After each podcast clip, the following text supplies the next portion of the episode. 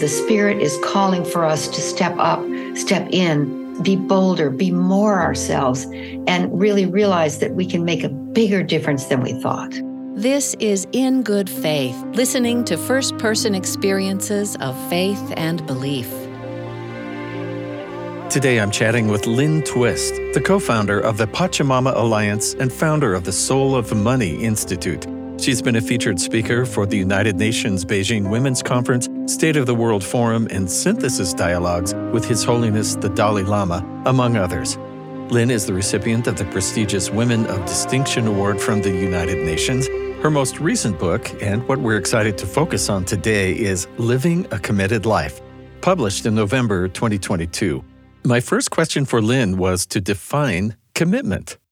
Yeah, well, there's a lot of ways to talk about commitment, purpose, giving your word, really shaping your actions around something that you envision is your service to the world. And when I talk about commitment, I'm really talking about something that deep, that comes from the core of who you are. In many cases, it's a spiritual calling. For me, it certainly was and is, where you actually take a stand with your energy, with your life, with your talent, and your treasure to provide something for the world that you feel is your calling, your unique gifts are matched with the needs of the world. I think as I read this, people will recognize glimmers of this in events of each of our lives, especially the more life experience you have. But in your introduction, you say, I came to see that I could live what I call a committed life, which is a life governed not by my desires, by my wants, or even by my needs, but rather what I'm committed to. And I discovered that commitment is not a burden, but a liberation. I was actually liberated by having a purpose larger than my own life. That's mm-hmm. something we need to find yeah. meaning. Is that is that how we find meaning or one of the ways we find meaning? Well, certainly it's not a formula for every single person to follow necessarily, but if it calls to you, if it speaks to you, yes. It I think it really is we sometimes spend so much energy in worrying and being upset about ourselves or being afraid or uh, doubting ourselves or thinking we're not good enough or not tall enough or not young enough or not smart enough or all of those negative thoughts haunt all of us. But at the same time, we also have almost an infinite capacity to be of service to the world. And when you put your fears, your anxieties, your doubts about yourself in the foreground, that becomes your life. But when you put your commitments to make a difference with your life in the foreground, all those thoughts, they move to the background. They don't go away completely because we're still human, but they're in the background and they don't bother us so much. In fact, it tones down the noise. And what's in the foreground is what, what a difference you can make, how you can be useful. And once you make that kind of commitment and put your focus on that, what you're committed to reaches back into your life and makes you into the person who can fulfill that commitment. It's not like you are that person first. Oh, I'm brilliant and smart and I know exactly how to end world hunger. So I think I'll commit to that. No, I committed to end world hunger. And that commitment reached back and forged me, shaped me into the kind of person who could fulfill that kind of a bold and audacious commitment. So it's sort of the opposite of what we think. And I often think of some of the great heroes and heroines that we all love and, and cherish and admire, like Jane Goodall or Mahatma Gandhi or even Martin Luther King. And when you think about what they committed their life to, we sometimes feel, well, they were just born to be great. Right, right. I don't think so. I think they were born just like you and me. They took on a great mission, and that great mission forged them into the kind of human being who could fulfill it. So that's really one of the messages of the book. It seemed in reading the book that you had been prepared maybe by your religious upbringing, to recognize those commitments and opportunities. Would you agree with that?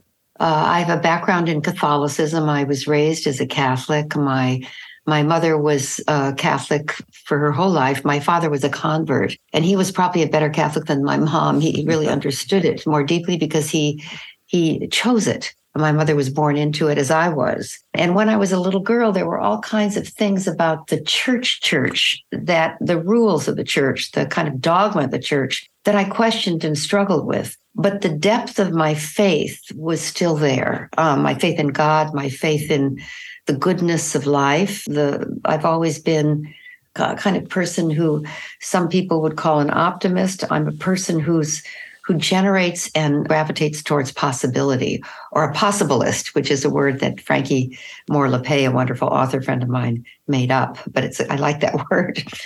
And so I always look for the good in something. I think when my father died, which happened very, very suddenly when I was turning 14, the day before my birthday, my father was one of these very charismatic, very amazing people. And when you're 13, 14 years old and you're a young adolescent girl, you're often kind of in love with your dad. That's kind of where it starts. You, you, you just adore your dad. And I, I, I, adored mine. He was a musician, he was a band leader. It was during the big band era. He had an orchestra. He was just he hung the moon. He walked on water. He glowed in the dark. You know my dad was everything to me. And i was a i was very musical. And so we played two pianos together. And i, I wanted to please him more than anything in the world. And then one night a sunday night we all went to sleep healthy and well. The next morning we all woke up except for him. He died in his sleep at age 50 mm. of a heart attack. No struggle no pain my mother was sleeping in the same bed. Uh, she looked at him in the morning and he looked so tired. So she thought she'd let him sleep. When she got us off to school and went back to wake him and touched him, he was cold. And so she was absolutely shocked. She was 46. She had four children. She was just absolutely in a state of shock. She didn't know what to do. She didn't know where the checkbooks were. She didn't know how to get up the safe deposit box. She didn't know if he had insurance. I mean, she was completely unprepared.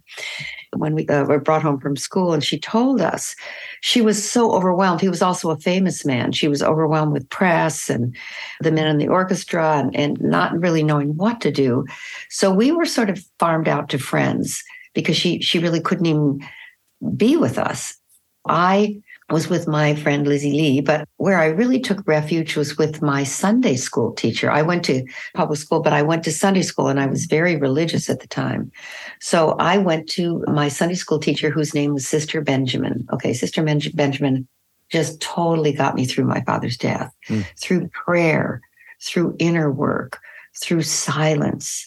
Because I thought it was my fault that my father died. Most children do when they lose a parent. They don't know can't explain it, but they think they did something wrong. And so I became deeply religious, way more religious than I'd ever been after my father's death, and started to going on, on retreat at a retreat center. I went to mass every day. I, I really felt that God needed to forgive me. And so my faith got much, much deeper. But I'll also say it was the beginning of really the beginning of my inner life. I don't know that I had one before then. I mean, maybe I did, but religion was more about following my parents' instructions and the instructions of the church than it was finding God within myself. The death of my father was a huge event in my life, but it was also a huge breakthrough in my life because it opened me up to an inner life that I didn't even know was there. And I was a, a popular kid. I was, you know, I was really out there. So I hid my inner life from my friends and from my schoolmates. But even hiding it made it deeper. It was my precious, private relationship with God. Did you feel like you were chasing God during that time, trying to find God, or that you were having those moments of being with God at that time? It changed in the process, I think. Before my dad died, I was a good Catholic girl. I was confirmed and I went to confession and I did all the stuff you're supposed to do. But I remember being in in dissonance with some of it. When my friend Lizzie Lee was in her congregational school Christmas pageant and I wanted to go see her perform, I was told I couldn't go into a, a non-Catholic church. And that didn't make any sense to me. I thought God wouldn't care, mm. you know, whether I was in a congregational church or, or a Catholic church. I thought that was just really silly. I thought, no, couldn't be true. So the, I was starting to argue actually by the time I was 13, 14 with the rules, the catechism rules of the faith. I may have been chasing God. I don't really know. But when my father died, I found God. I'm sure I did. And I found God here in my in my heart in my life in my soul it wasn't in some location it was in me and it was in life and it was in love. He or she or that expression that you and I are both calling God, source. That was my taproot, and I could find it anywhere because it was it was with me always. Boy, finding that and being able to connect with that was one of the most beautiful parts I found in the beginning of your book, talking about being directed by source, which mm-hmm. could sound like an outside thing, but you're talking about something that's springing up from inside. Yes, it's both and really, because now I work with indigenous peoples of the Amazon, and their what I'll call their faith is that they are of the earth, not living on the earth. They're not fighting for the earth. They are the earth fighting for itself. They're the instruments of life. And I see that as a very powerful way of looking at the source of it all. I feel like guided by source, yes. And I ask for guidance by source as if it's outside myself. And then I also feel that I'm the instrument of source, which is then being one with source, uh, if I can put it that way. So it's a kind of a both and experience for me now. And the natural world, in all its magnificence and beauty and complexity and astonishing majesty, has become a huge part of how I experience my relationship with God, Source, the spiritual energy of the universe. After the 1984 1985 famine in Ethiopia, where I was with people who, uh, mothers who had lost every one of their children to starvation, sitting in circle with them around a dry well, wailing and mourning the death, the starvation death of each one of their children. I was deeply connected to Source through the, the grief and the incredible, uh, almost unconfrontable tragedy of losing all your children to starvation with those women. So I can see and think of moments in my life when I felt like I was absolutely one with Source. Other times where I call out for guidance from Source. So it's it's both and. The title of the book is Living a Committed Life. And in thinking of both for me and our listeners, uh, I wonder if, if I could just read this. You start with a quote from, from Dag Hammarskjöld, who says, uh, I don't know who or what put the question. I don't know when it was put. I don't even remember answering. But at some moment, I did answer yes to someone or something. And from that hour, I was certain that existence is meaningful and that therefore my life in self surrender had a goal. As you speak with people, do they have those same moments that you had of suddenly feeling like, now I know what this particular purpose is? One of the things that I love to do is create conditions for people to discover that, hmm. almost like ecosystems that create the environment of consciousness and attention that one can feel and see and respond to what they're being called to be. And sometimes it's called to be rather than do. It's my my assertion, I'll say, or my understanding, or you could say my belief, that life is given to us and that it's a gift. And uh, Brother David Steindl-Rast, who's a, a, remarkable Benedictine monk and a, a very great teacher for me and a 96 year old icon of gratefulness, he says very clearly, at least in his experience, that life is given to us. It's given to us so that we can give it. And blessings are given to us so that we can bless. What we receive is given to us so that we can give it. That's how I see life. Mm. And if you see it that way, then you realize that whatever talent and treasure you've been given is not something to question or doubt or worry about or try to fix it's that that you've been given to contribute.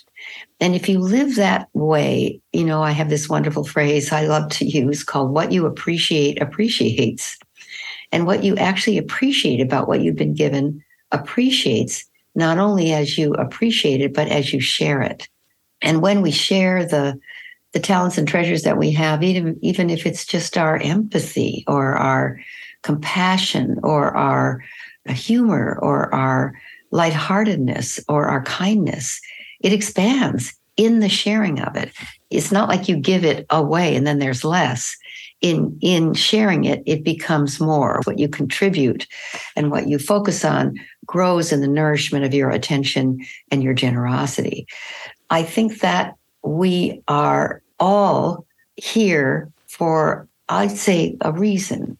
I, I, like thinking that way, whether it's true or not.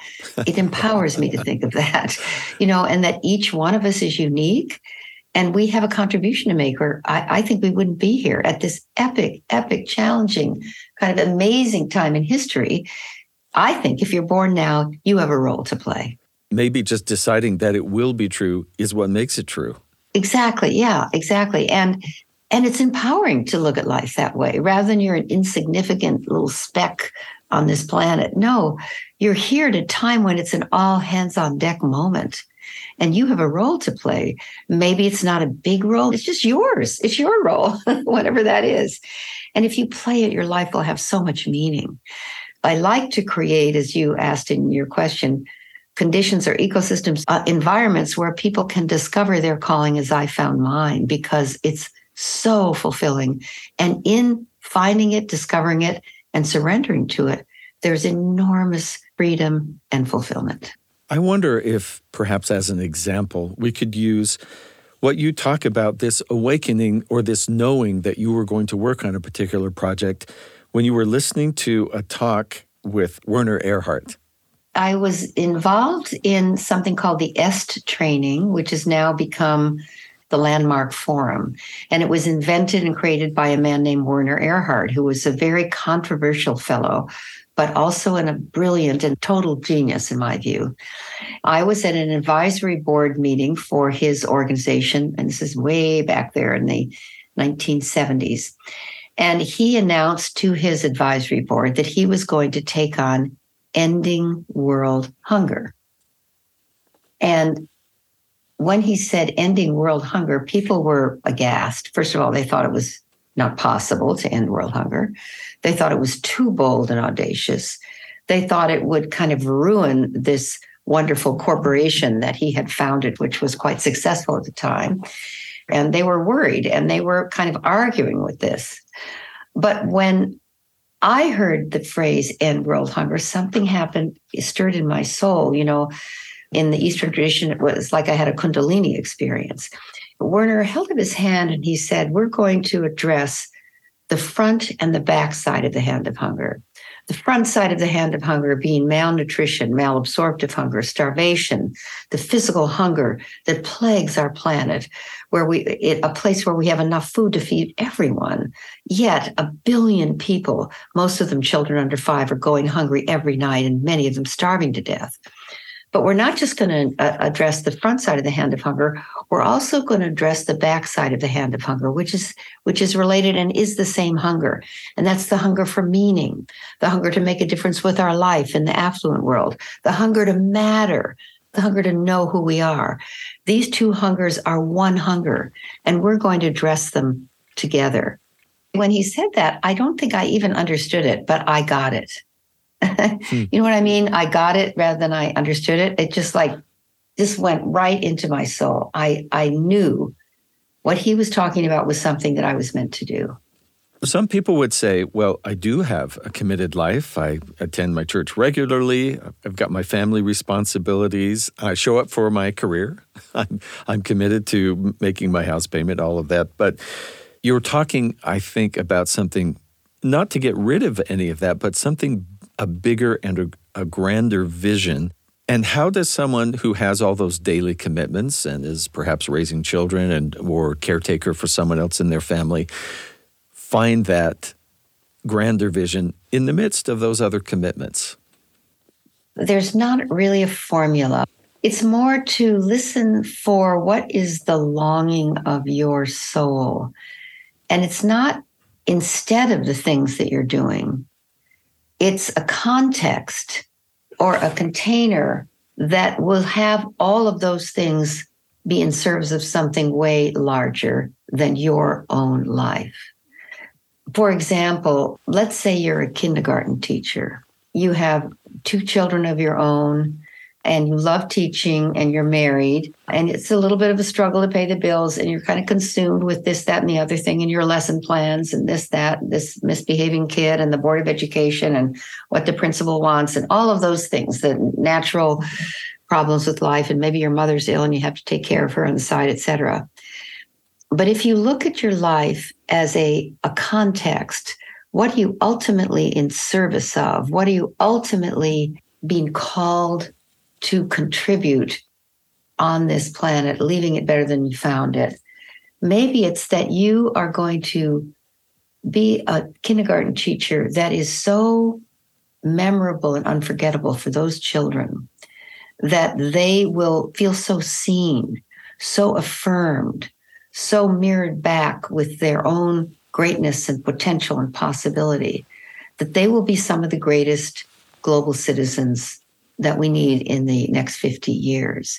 And you are going to parent your children with such depth of love and soul and creativity that they will take our challenges that we face now and meet them at a whole nother level. And you are going to be the kind of wife or husband that is is always making that person understand how deeply loved they are and, and how extraordinary there, etc. So that maybe your real mission in life is to be a mirror for people to feel their deepest, most beautiful, soulful gifts and make them available to the world. And that with everything you do, including struggling with the Board of Education and getting the, the PTA to work better, you're on a mission to mirror back to people their greatness, for example. And, and that colors or is the theme or the through line through your whole life, no matter what happens. Or, for example, you're a bus driver. My husband, when he went to business school in Chicago, he always wanted to get to a certain corner in time for this bus driver named Joe, because when he got on Joe's bus, Joe is a big, abundant in body and in spirit black man who would say, Bill, I've been waiting for you. I'm so glad you made it today. I want you to have a good day. You look so handsome today. I love that shirt. Can you sit here right next to me in the front here? I'd love to have a conversation with you. And he was like that with everybody. And he made sure if you rode on his bus, you were going to have a good day. And if you woke up on the wrong side of the bed and you got on Joe's bus, by the time you got where you were going, you felt way better about yourself and about life. This is a guy who was committed to generate fields and containers and contexts of happiness and joy and delight for people. And that kind of was his calling in life. And how he did it was by driving a bus. So it doesn't need to be you devote yourself to ending world hunger and work in India and Bangladesh and Ethiopia like I did. It can be anything. Every single person is absolutely unique. And you're born to fully express your gifts into the world. And everybody has a role to play. That's my view. Everybody has a role to play. And if you listen, the universe will guide you. There'll be a through line in your life, like you've always wanted to provide an experience of beauty for people, or you've always defended the underdog. You've always been about justice, or you've always loved making sure every voice is heard in the room.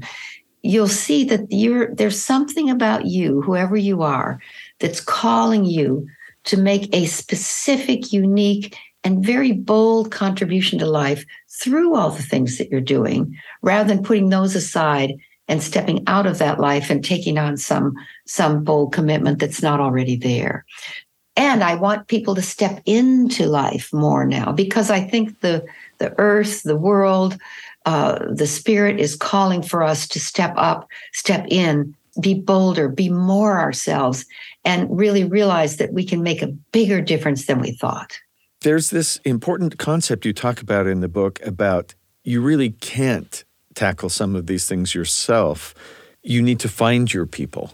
Mm-hmm. And mm-hmm. It, it, doesn't even have to be a worldwide organization, although those do a lot of good. But you're talking about, it seems, sometimes just that small group who support each other. And you yeah. find each other because you're headed on that common mission.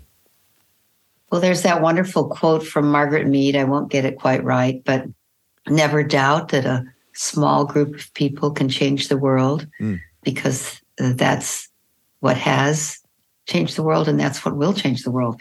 And it's true. You start to attract like minded, or you might say like committed people. It's, it's sort of miraculous. I feel very humbled by the commitments I've made.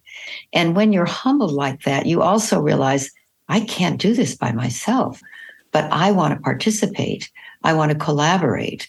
I want to find people who have the same sense of alignment and and calling in their in their life. And they start finding you and you start finding them.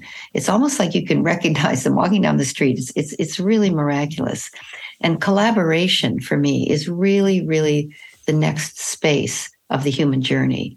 We've done well with competition. It's brought us all kinds of amazing miracles cures for all kinds of diseases. It's it's brought us all kinds of economic prosperity. In some cases, it's it's also been the cause of a lot of inequality and a lot of devastation because competition to it in excess is can be really harmful and hurtful. Whereas collaboration is really seems to be the name of the game now. It seems to be what we need to find with each other. If we actually want to survive, we need to find a common ground. We need to co labor, co-operate, coexist, find co equal ways of partnering with each other. I think that's a really important part of any kind of a commitment. Even the word commitment has at its heart doing it together, communally every great mission has a, a, a community of people at its heart. Somehow, I think at this time in history, it's not going to be heroes and heroines singular. It's going to be communities of people that find their way together. Thanks again to Lynn Twist of the Pachamama Alliance for speaking with me. Her new book is called Living a Committed Life Finding Freedom and Fulfillment in a Purpose Larger Than Yourself from Berrett-Koehler Publishers. This episode was produced and edited by Heather Bigley. Our production team includes Austin Ball, Leah King, and Katrina Martinich. Our sound designers are Sam Clausen, Brandon Lewis, and Daniel Phillips. In Good Faith is committed to the idea that we all benefit from hearing people of widely varying backgrounds share their personal experience with faith and belief. In fact, we think people with such experience deserve some of our best listening. If you enjoy the show, one of the best ways you can spread the word is leaving a comment or a review where you get your podcasts. You can find us on Twitter at In Good Faith Pod and on Instagram and Facebook at In Good Faith Podcast. In Good Faith is a production of BYU Radio. I'm Stephen Kapp Perry. I hope you'll join me again soon, right here in Good Faith.